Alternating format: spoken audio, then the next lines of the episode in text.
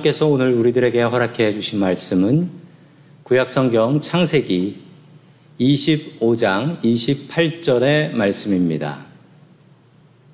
이삭은 에서가 사냥한 고기를 좋아하므로 그를 사랑하고 리브가는 야곱을 사랑하였더라. 아멘. 자, 저게 뭐냐면요. 어, 돌잡입니다. 돌잡이. 그 아이들 돌잔치 때 여러 개 물건 놔두고서 애들이 뭘 잡나 보면서 야, 요거 잡았으니까 앞으로 이런 사람 되겠구나라고 생각하는데 그 옛날에는 연필, 활, 군인대라고 활, 그리고 돈, 부자대라고 돈 이런 거 놔뒀었는데요. 아, 요즘은 세트가 바뀌었답니다. 마이크가 올라온대요. 가수. 그리고 저희 망치 있죠? 저 망치 저거 목수 아니고요. 저 망치는 판사, 검사. 그리고 청진기도 있습니다. 당연히 의사. 저거 붙잡는다고 저렇게 되는 건가요? 아니지요. 저건 그냥 부모님의 욕심이지요. 부모님의 욕심이에요. 몇 년 전에 저희 교회 교인 중에 이 돌잔치를 하신 분이 계셨는데 그 돌잔치를 하면서 어느 분이 뭐 저런 거 여러 개 올려져 있었는데 어느 분이 성경책을 올려놨어요. 그랬더니 그 부모님 얼굴이 되게 어두워지면서 아, 저거 잡으면 안 되는데 라고 하며 하나님 제발 목사만은 안 됩니다. 저건 힘들어서 안 됩니다 라고 기도를 하는데 옆에서 보는 제가 좀 마음이 그렇더라고요. 성경책 안 집었습니다. 성도 여러분, 우리는 자녀들에게 어떤 기대를 하고 삽니다. 어떤 기대를 하고 사시나요? 오늘 이삭의 가족 이야기를 통해서 우리의 가족들의 모습을 다시 한번 돌아볼 수 있기를 주의 이름으로 간절히 축원합니다. 아멘. 첫 번째 하나님께서 우리들에게 주시는 말씀은 어, 기도하고 기다리라라는 말씀입니다. 기도하고 기다리라. 지난 시간의 이야기를 계속해서 이어가도록 합니다. 하나님의 은혜로 이 아브라함과 아브라함의 종은 하란에 있는 리브가라는 여자를 찾게 됩니다. 리브가라는 여자를 찾았고 그 여자를 데려와서 이제 며느리로 삼게 되는데요. 리브가는 알지도 못하는 땅, 그리고 알지도 못하는 사람이지만 그 믿음으로 결단하며 나아갔던 것을 볼 수가 있습니다. 자, 우리는 믿음으로 결단하며 살아야 되겠습니다. 자, 우리 하나님의 말씀 같이 보도록 하겠습니다. 창세기 25장 20절 말씀을 우리 같이 보도록 합니다. 이삭은 마흔 살때 리브가와 결혼하였다. 리브가는 바단 아람의 아람 사람인 부두엘의 딸이며 아람 사람인 라반의 누이다. 아멘. 이삭이 결혼을 늦게 했습니다. 이삭은 언제 결혼했냐면요. 40살에 그것도 중매로 결혼을 했습니다. 리브가라는 여자가 어떤 여자인지 설명을 하고 있는데요. 리브가는 바단 아람 사람이다라고 이야기하는데 이 이야기가 뭐냐면 그 아브라함의 아버지 데라가 갈대아 우르에서 가나안 땅을 향해서 가다가 하란에 멈춰서 하란에 살았던 가족들이 있었는데 그 가족 중에 하나다. 즉 리브가는 그냥 보통 여자가 아니고 믿음의 여자다라는 것을 보여주고 있는 것입니다. 이 가정에 문제가 하나 있었는데요. 그 문제는 바로 21절입니다. 같이 읽습니다. 시작. 이삭은 자기 아내가 임신하지 못하므로 아내가 아이를 가지게 해달라고 주님께 기도하였다. 주님께서 이삭의 기도를 들어주시니 그의 아내 리브가가 임신하게 되었다. 아멘. 늦게 결혼을 했어요. 그런데 아이를 낳지 못하는 것입니다. 얼마나 못 낳았냐면요. 우리 21절은 너무 간단하게 기록하고 있습니다. 그 이삭이 아이를 못 낳았다는 거죠. 그래서 기도를 했더니 아이를 낳게 되었다. 간단하게, 너무 간단하게 나와 있는데요. 이게 20년입니다. 20년이에요. 너무 짧게 설명되어 있지만 이게 20년이면요. 이 고통이 얼마나 컸겠습니까? 늦게 결혼했는데 20년 동안 아이가 안 생긴 거예요. 당시 사람들은요. 아이를 못 낳는 여자를 어떻게 생각했는 줄 아십니까? 저주받은 여자. 저주받은 여자라고 생각했어요. 그러면 남자는 어떻게 했냐면요. 이 여자는 저주를 받아서 아이를 못 낳는 거니까 나는 당당하게 다른 여자를 구할 수 있는 겁니다.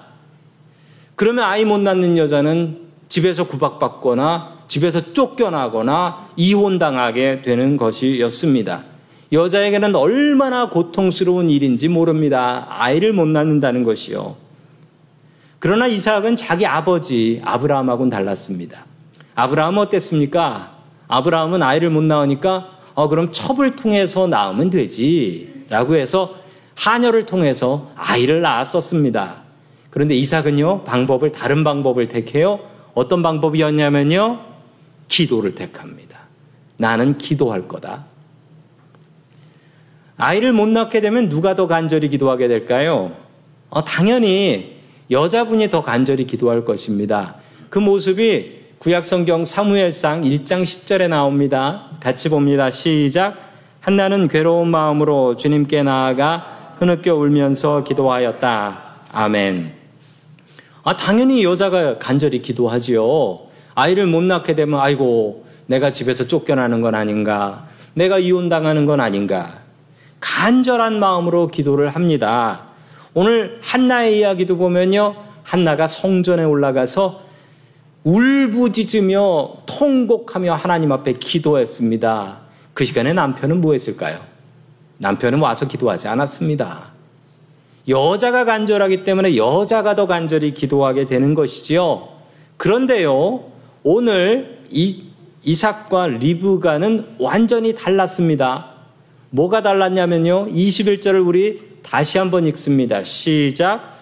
이삭은 자기 아내가 임신하지 못하므로 아내가 아이를 가지게 해달라고 주님께 기도하였다. 주님께서 이삭의 기도를 들어주시니 그의 아내 리브가가 임신하게 되었다. 아멘. 오늘 성경엔 누가 기도했다라고 나옵니까? 이삭이 했다고 하지요. 리브가가 기도했다라고 하지 않습니다. 그렇다고 리브가가 기도 안 했냐고요? 당연히 했습니다. 리브가는. 그런데 이삭이 기도를 하고 누구의 기도를 응답해 주셨다? 이삭의 기도를 응답해 주셨다라고 이야기를 합니다.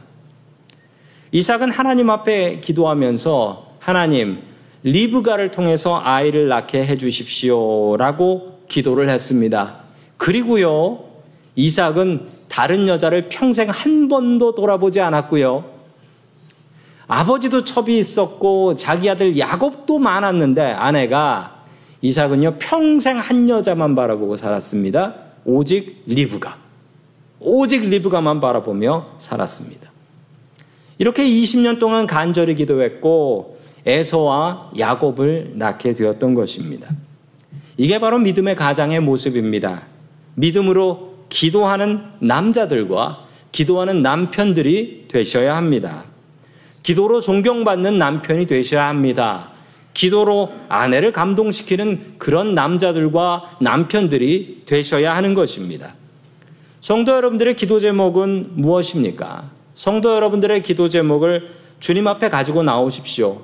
그리고 지치지 말고 기도하세요. 믿음을 갖고 기다리세요. 그러면 하나님께서 하나님의 계획대로 그리고 하나님의 시간에 응답해 주실 줄로 믿습니다. 아멘. 자, 두 번째, 마지막으로 하나님께서 우리들에게 주시는 말씀은 욕심을 버리고 감사를 채우라 라는 말씀입니다. 욕심을 버리고 감사를 채우라. 어, 한국에 제가 다녔던 교회에 어느 집사님의 이야기입니다. 그 집사님이 이런 얘기를 하셨어요. 그 첫째 아이가 어렸을 때 너무 많이 아파가지고 병원에 갔더니 큰 병에 걸렸고 그리고 그 병 때문에 어쩌면 평생 장애인으로 살 수도 있다라고 이야기를 했습니다. 아, 그 얘기를 들으니 그 집사님 마음이 얼마나 무너졌겠어요. 그래서 이 집사님이 하나님 앞에 기도를 했습니다. 하나님, 이 아이가 건강하게만 자라게 해주십시오. 제가 무슨 일이라도 하겠습니다. 라고 하나님 앞에 간절히 기도했습니다. 우리도 아마 그럴 거예요. 우리 아이들이 아프다면, 우리 어린아이들이 아프다면 누구든지 이렇게 기도할 것입니다. 하나님께서 이 집사님의 기도를 들어주셨고 이 아이는 건강하게 퇴원해서 나와서 무럭무럭 잘 자랐습니다. 그래서 대학까지 졸업을 했어요. 그런데 이 집사님이 저한테 뭐라고 하셨냐면요. 한숨을 쉬면서 이렇게 얘기하셨습니다. 목사님, 사지가 멀쩡한 놈이 집에서 놀고만 있습니다. 라고 얘기하는 거예요. 사지가 멀쩡한 놈이 집에서, 아니, 집사님이 사지만 멀쩡하게 해달라고 기도했잖아요. 사람의 욕심이 이렇습니다. 어렸을 때는 그냥 건강하게만 자라다오 라고 하다가 좀 자라면 아이고 이 녀석이 학교 가서 공부를 좀 잘하게 해주십시오. 어, 이렇게 욕심을 내고요. 또 그러고 나면 좋은 직장 가게 해주십시오. 그리고 좋은 배우자 만나서 결혼하게 해주십시오. 아니 사람의 욕심이 자식을 향한 욕심은 한도 끝도 없더라는 겁니다. 성도 여러분, 우리가 알아야 될 사실은 오늘 이 제목처럼 욕심을 버리고 감사를 채워야 돼요. 그래야지 행복한 가정이 될 수 있는 것입니다. 자, 우리 창세기 25장 22절의 말씀을 계속 봅니다. 시작. 그런데 리브가는 쌍둥이를 배웠는데 그들이 태안에서 서로 싸웠다.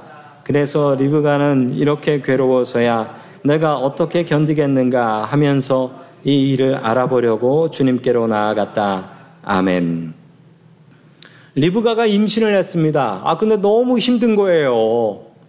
왜 이렇게 힘든지 알 수가 없습니다. 왜냐하면 이 쌍둥이를 배웠는데 당시에는 산부인과가 없고 초음파 기계가 없기 때문에 이 속에 뭐가 들었는지 알 방법이 없었다라는 것입니다. 배는 너무 무겁고 너무 커지고 다른 사람들이 봐도 야 진짜 배 크다. 너무 괴로워서 나 이러다 죽겠다 싶어서 리브가가 택한 방법이 있습니다. 그 방법은 무엇이었냐면 남편하고 똑같아요.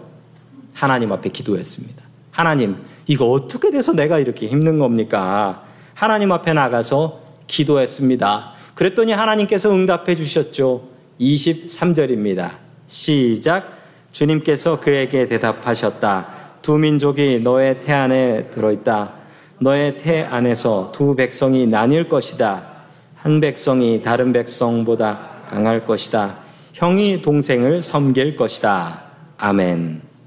하나님께서 대답해 주셨습니다. 일단 말씀해 주신 건, 어, 네 뱃속에 쌍둥이가 들어서 네가 그렇게 힘든 거다. 라고 알려주셨습니다.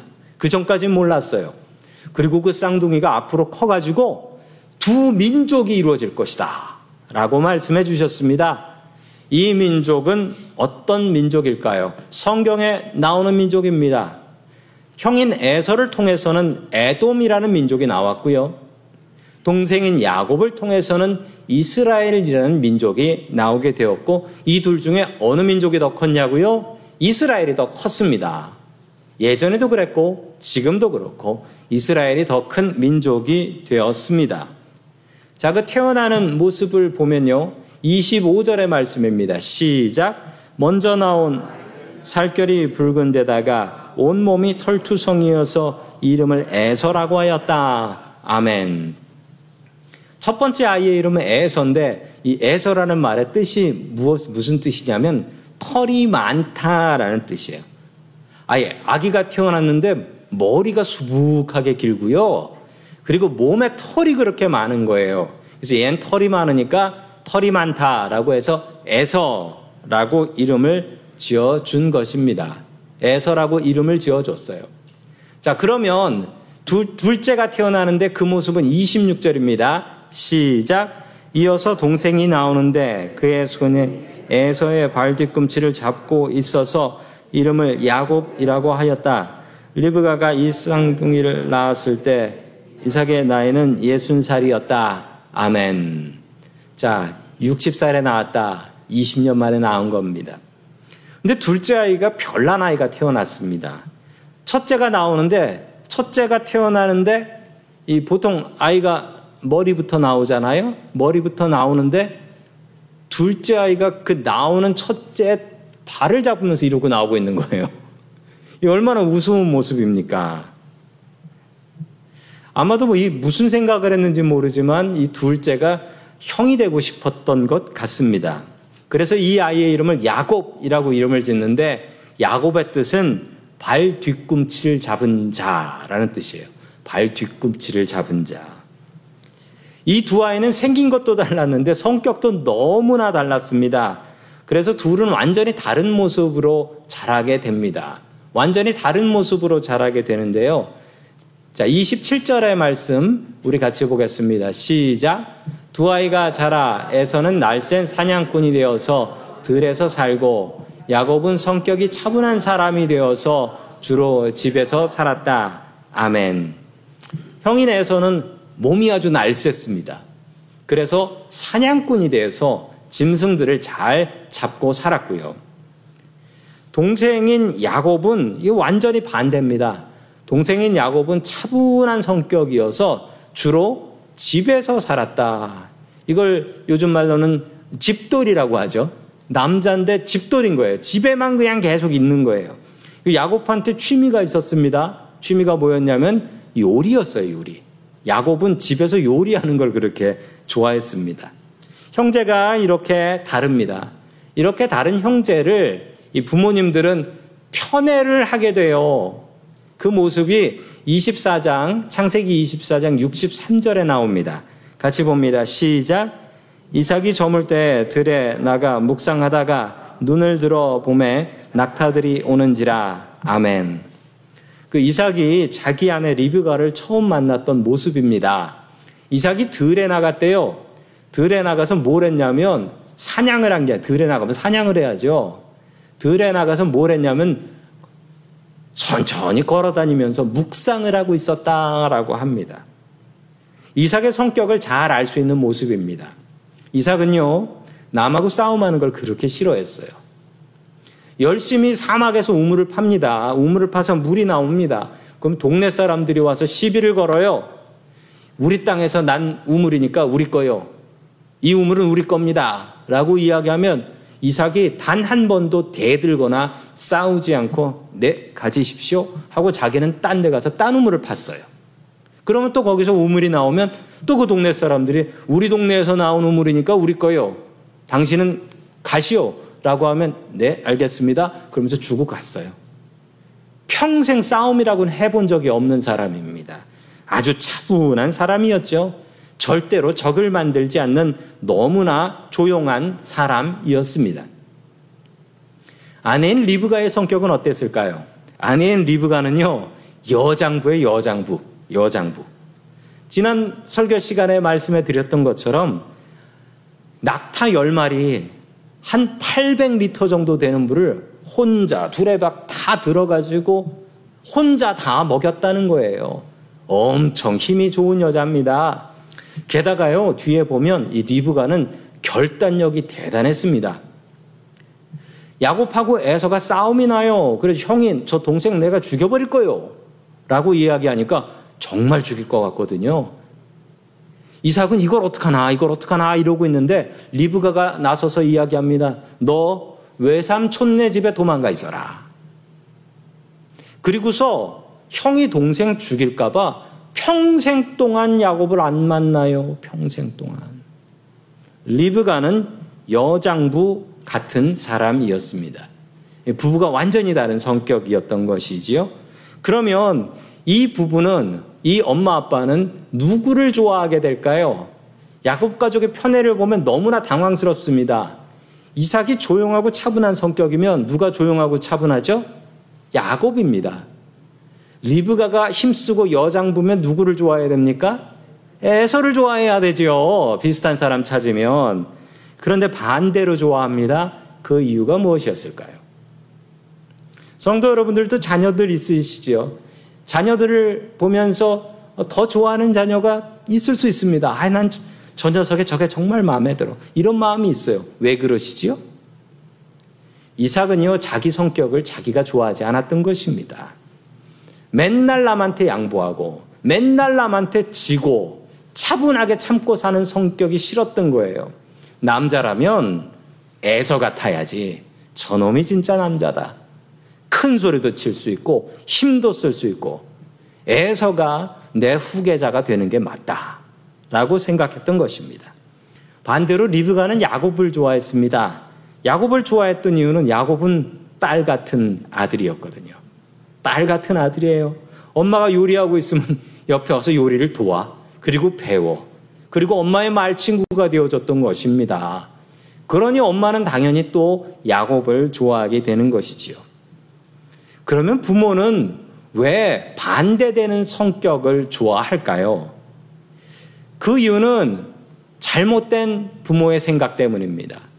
부모는 자식을 자기 성취의 도구로 생각할 때가 많습니다.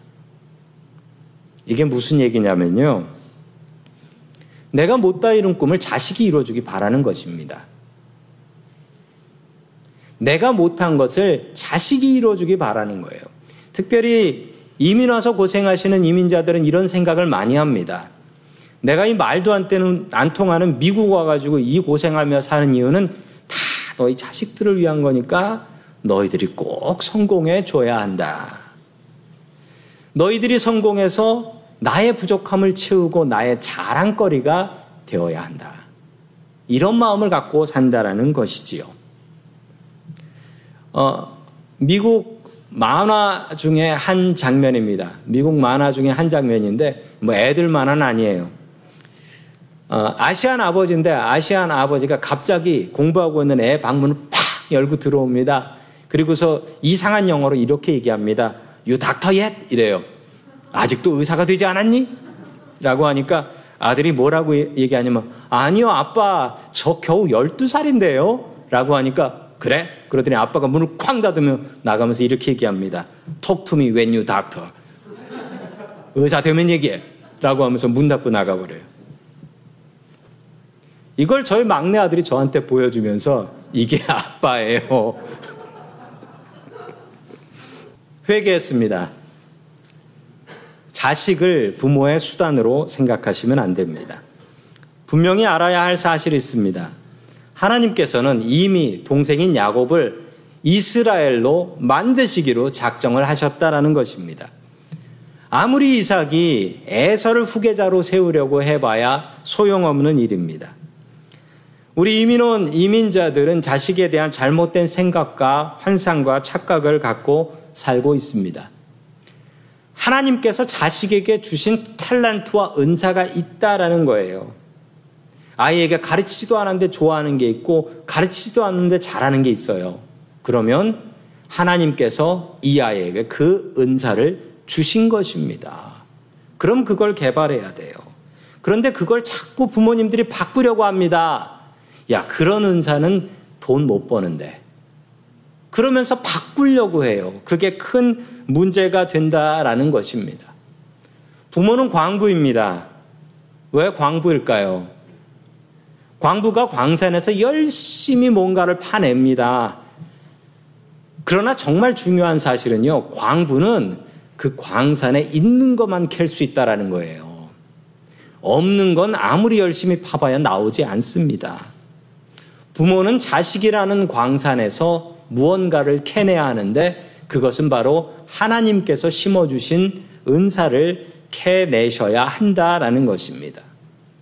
하나님께서 주신 은사, 하나님께서 잘하는 것, 주신 것이 있는데 그걸 캐내셔야지 있지도 않은 것을 내가 열심히 판다고 나오는 것이 아니라는 것입니다. 많은 부모님들이 자식들의 재능을 무시하면서 삽니다. 그런 재능은 돈 안 된다. 그런 재능으로 어떻게 먹고 살 수 있겠니? 너 그런 대학 전공하면 안 된다. 다른 직업 갖고 사는 게 좋다. 라고 자식들에게 이야기하는데 그래서 서로가 불행해집니다. 하나님께서 우리 자녀들에게 주신 달란트가 있습니다. 우리는 광부 같은 부모가 되어야 됩니다. 광부 같은 부모는 하나님께서 주신 그 귀한 것들을 흙에 덮여 있는 것들을 파내는 사람입니다. 부모가 부모는 광부 같아야 됩니다. 광부 같은 부모들 될 수 있길 소망합니다. 가족을 향한 욕심을 버리십시오. 욕심이 가득 차면 가족이 가족 같아 보이지 않고 원수 같아 보입니다. 하나님께서 주신 가족을 있는 그대로 사랑하십시오. 그리고 늘 감사거리를 찾으십시오. 욕심을 버리고 감사를 채우며 살아갈 수 있는 저와 성도 여러분들 될 수 있기를 주의 이름으로 간절히 축원합니다. 아멘. 다 함께 기도하겠습니다. 사랑이 풍성하신 하나님 아버지 거룩한 주일날 주님의 전에 나와 예배하게 하시니 감사드립니다. 험한 세상 속에서 주님을 의지하는 힘으로 살아가는 믿음의 백성들이 될 수 있게 도와주시옵소서. 아내를 위해서 20년을 기도하고 기다렸던 이삭처럼 기도하는 믿음의 사람이 될 수 있게 하여 주옵소서. 간절히 기도하고 하나님의 응답을 기다리는 믿음의 사람이 되기를 소망합니다. 주님 우리의 마음 속에 있는 가족을 향한 욕심들을 내려놓게 하시고 욕심 대신 기도를 채우고 욕심 대신 감사함을 채울 수 있게 도와주시옵소서. 우리를 사랑하시는 예수님의 이름으로 기도드립니다. 아멘.